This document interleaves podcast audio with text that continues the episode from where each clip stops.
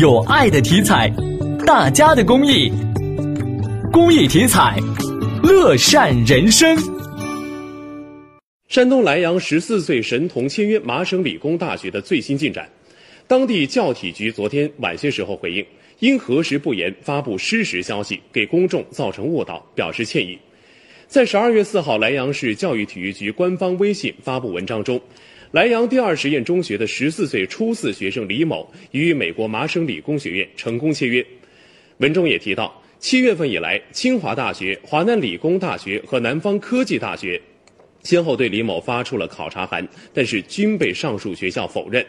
当地教体局相关人员表示，文章由宣传员所撰写，并强调是宣传需要。